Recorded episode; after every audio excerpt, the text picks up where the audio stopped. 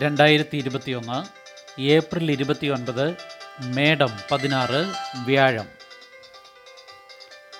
മനോരമ വാർത്തകൾ വായിക്കുന്നത് ജി. രവി. കേരളം നേരിട്ട് വാങ്ങുന്നത് 1 കോടി ഡോസ്. 3 മാസത്തേക്ക് 70 ലക്ഷം ഡോസ് കോവിഷീൽഡും 30 ലക്ഷം കോവാക്സിനും. സംസ്ഥാനത്തെ 18-45 പ്രായക്കാർക്ക് സൗജന്യമായി നൽകാൻ 483 കോടി രൂപ ചെലവിൽ 1 കോടി ഡോസ് കോവിഡ് വാക്സിൻ വാങ്ങാൻ മന്ത്രിസഭ തീരുമാനിച്ചു. ജൂലൈ മാസ കാലയളവിൽ 70 ലക്ഷം ഡോസ് കോവിഷീൽഡും 30 ലക്ഷം ഡോസ് കോവാക്സിനുമാകും വാങ്ങുക. സീറം ഇൻസ്റ്റിറ്റ്യൂട്ടിൽ നിന്ന് 70 ലക്ഷം ഡോസ് കോവിഷീൽഡ് വാങ്ങാൻ 400 രൂപ വില പ്രകാരം 294 കോടി രൂപയാണ് ചെലവ്. പുറമെ 5% GST-യുമുണ്ട്. ഡോസിന് 100 രൂപ കുറയ്ക്കുന്നതായി സീറം ഇൻസ്റ്റിറ്റ്യൂട്ട് പ്രഖ്യാപിക്കുന്നതിന് മുൻപ് കണക്കാക്കിയ വിലയാണ് ഇത്. ഭാരത് ബയോടെക്കിൽ നിന്ന് 30 ലക്ഷം ഡോസ് കോവാക്സിൻ വാങ്ങാൻ 600 രൂപ നിരക്കിൽ 189 കോടി രൂപ വേണം. വാക്സിൻ്റെ വില സംബന്ധിച്ച് സുപ്രീം കോടതിയിലും ഹൈക്കോടതിയിലുമുള്ള കേസുകളിലെ തീർപ്പിന് വിധേയമായിട്ടായിരിക്കും ഇടപാട്. ഓർഡർ കൊടുക്കുമ്പോൾ ഇക്കാര്യം വ്യക്തമാക്കും. കോടതി ഇടപെട്ട് വില കുറച്ചാൽ കൂടുതൽ വാക്സിൻ വാങ്ങാനാകുമെന്ന് മുഖ്യമന്ത്രി പിണറായി വിജയൻ മന്ത്രിസഭയെ അറിയിച്ചു.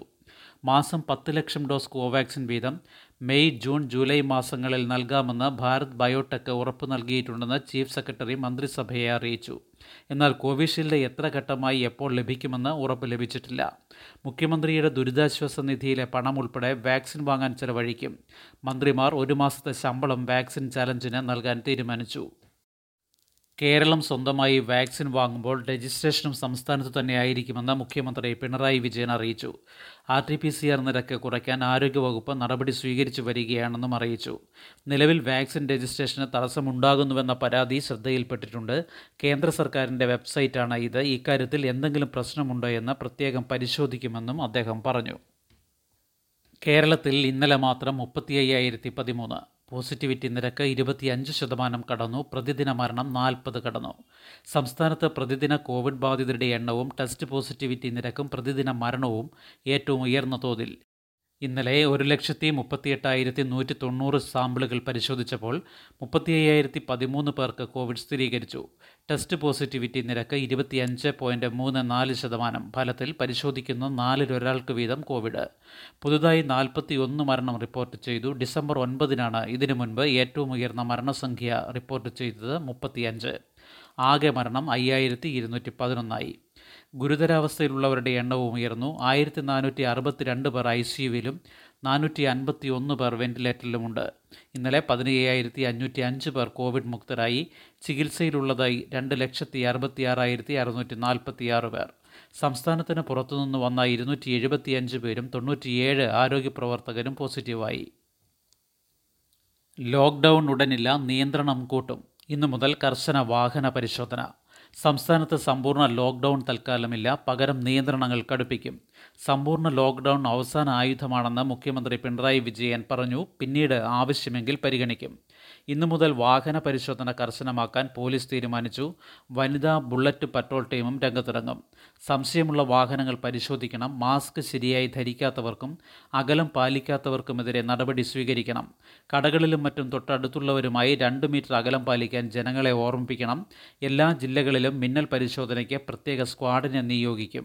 അഡീഷണൽ SPമാർക്കായിരിക്കും ചുമതല. കടകൾ, ചന്ത, ബസ് സ്റ്റാൻഡ്, റെയിൽവേ സ്റ്റേഷൻ എന്നിവിടങ്ങളിലാകും പരിശോധന. ജനം കൂട്ടം കൂടുന്നത് തടയേണ്ട ഉത്തരവാദിത്തം സ്റ്റേഷൻ ഹൗസ് ഓഫീസർമാർക്കാണ്. ട്രെയിനുകളിൽ പരിശോധന നടത്താൻ റെയിൽവേ SP-യെ ചുമതലപ്പെടുത്തി. SSLC IT പ്രാക്ടിക്കൽ പരീക്ഷ മാറ്റി.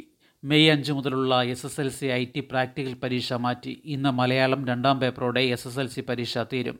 SSLC മൂല്യനിർണ്ണയം മെയ് 15-നും പ്ലസ് 2 മൂല്യനിർണ്ണയം മെയ് 5-നുമാണ് തുടങ്ങുക. ഇതും മാറ്റണമെന്ന് ആവശ്യമുയർന്നിട്ടുണ്ട്. രജിസ്റ്റർ ചെയ്യാനാകാതെ 18-45 പ്രായക്കാർ. ആദ്യ മിനിറ്റുകളിൽ തന്നെ 25 ലക്ഷം പേർ. സ്ലോട്ട് ലഭിക്കാതെ ഭൂരിപക്ഷവും. 18-45 പ്രായക്കാരുടെ വാക്സിൻ രജിസ്ട്രേഷൻ ആദ്യ ദിനത്തിൽ പാളി. 45 വയസ്സിന് മുകളിലുള്ളവർക്കുള്ള വാക്സിനേഷൻ സ്ലോട്ടുകൾ മാത്രമാണ് മിക്ക സംസ്ഥാനങ്ങളിലും ലഭ്യമായത്. വാക്സിൻ ലഭ്യതയും കേന്ദ്രങ്ങളിലെ സൗകര്യവും ഉറപ്പാകുന്ന മുറയ്ക്ക് സംസ്ഥാന സർക്കാരുകൾ 18 വയസ്സിന് മുകളിലുള്ളവർക്കും രജിസ്ട്രേഷൻ സൗകര്യം ഒരുക്കുമെന്ന് ആരോഗ്യ മന്ത്രാലയം അറിയിച്ചു. വൈകിട്ട് 4 PM തുടങ്ങിയ രജിസ്ട്രേഷൻ്റെ ആദ്യ മിനിറ്റുകളിൽ തന്നെ കോവിൻ പോർട്ടലിലും ആരോഗ്യ സേതു ആപ്പിലുമായി 25 ലക്ഷത്തോളം പേർ കയറി. ബഹുഭൂരിപക്ഷത്തിനും കുത്തിവയ്പ് കേന്ദ്രങ്ങളിലേക്കുള്ള സ്ലോട്ട് ലഭിച്ചില്ല. കൂടുതൽ അപ്പോയിൻമെൻറ്റ് സ്ലോട്ടുകൾ സംസ്ഥാനങ്ങൾ ഉടൻ ലഭ്യമാക്കുമെന്ന് കേന്ദ്രം പറയുന്നു. എന്നാൽ വാക്സിൻ ലഭ്യതയുടെ കാര്യത്തിൽ സംസ്ഥാനങ്ങൾക്ക് ഇപ്പോഴും ആശങ്കയുണ്ട്. ഇതിനിടെ തിരക്ക് മൂലം കോവിൻ പോർട്ടലിൽ സാങ്കേതിക തകരാറുമുണ്ടായി. പലർക്കും ഏറെ നേരം പോർട്ടൽ ലഭ്യമായില്ല. ചെറിയ പ്രശ്നമേ ഉണ്ടായിരുന്നുള്ളൂവെന്നും പരിഹരിക്കപ്പെട്ടെന്നുമാണ് ആരോഗ്യ മന്ത്രാലയത്തിൻ്റെ വിശദീകരണം.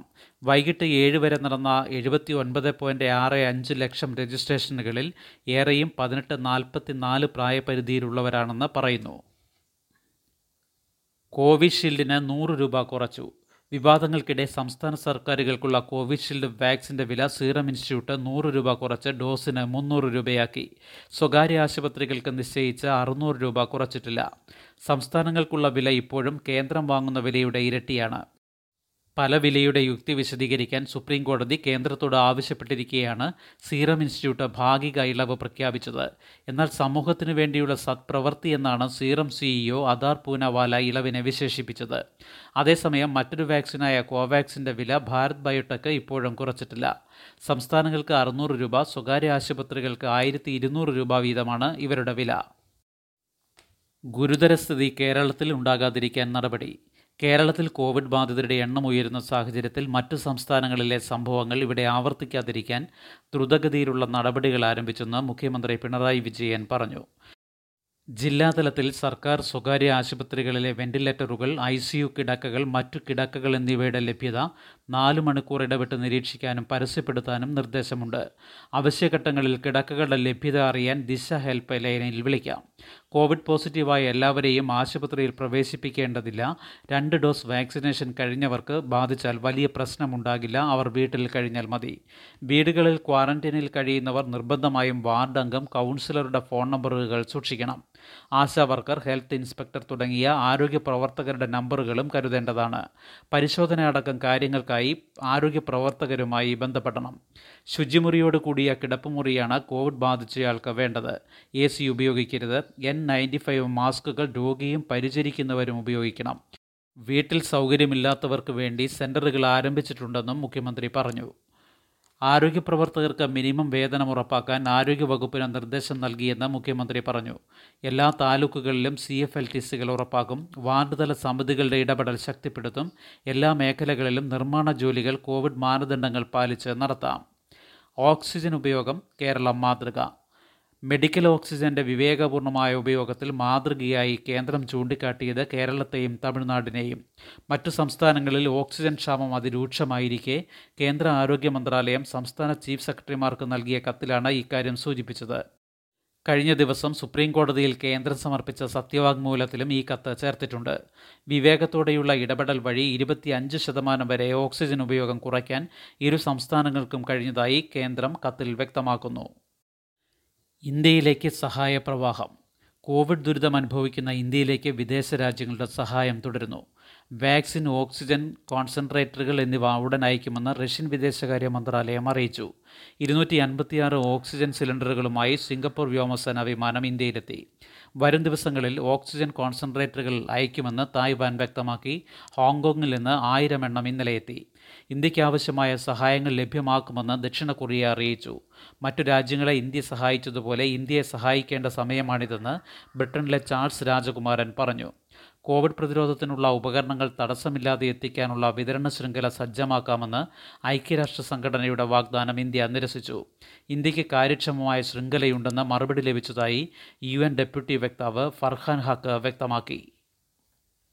അവശ്യ സേവന വിഭാഗത്തിൽ ഉൾപ്പെടുത്തി. ഗതാഗതം, സാമൂഹിക നീതി, ഊർജ്ജം, വനം, ജലവിതരണ വകുപ്പുകളെ അവശ്യ സേവന വിഭാഗത്തിൽ ഉൾപ്പെടുത്തി സർക്കാർ ഉത്തരവിറക്കി. കോവിഡ് നിയന്ത്രണങ്ങൾ കർശനമാക്കിയ സാഹചര്യത്തിൽ സേവനങ്ങൾ മുടങ്ങാതിരിക്കാനാണ് നടപടി. ശുഭദിനം. നന്ദി.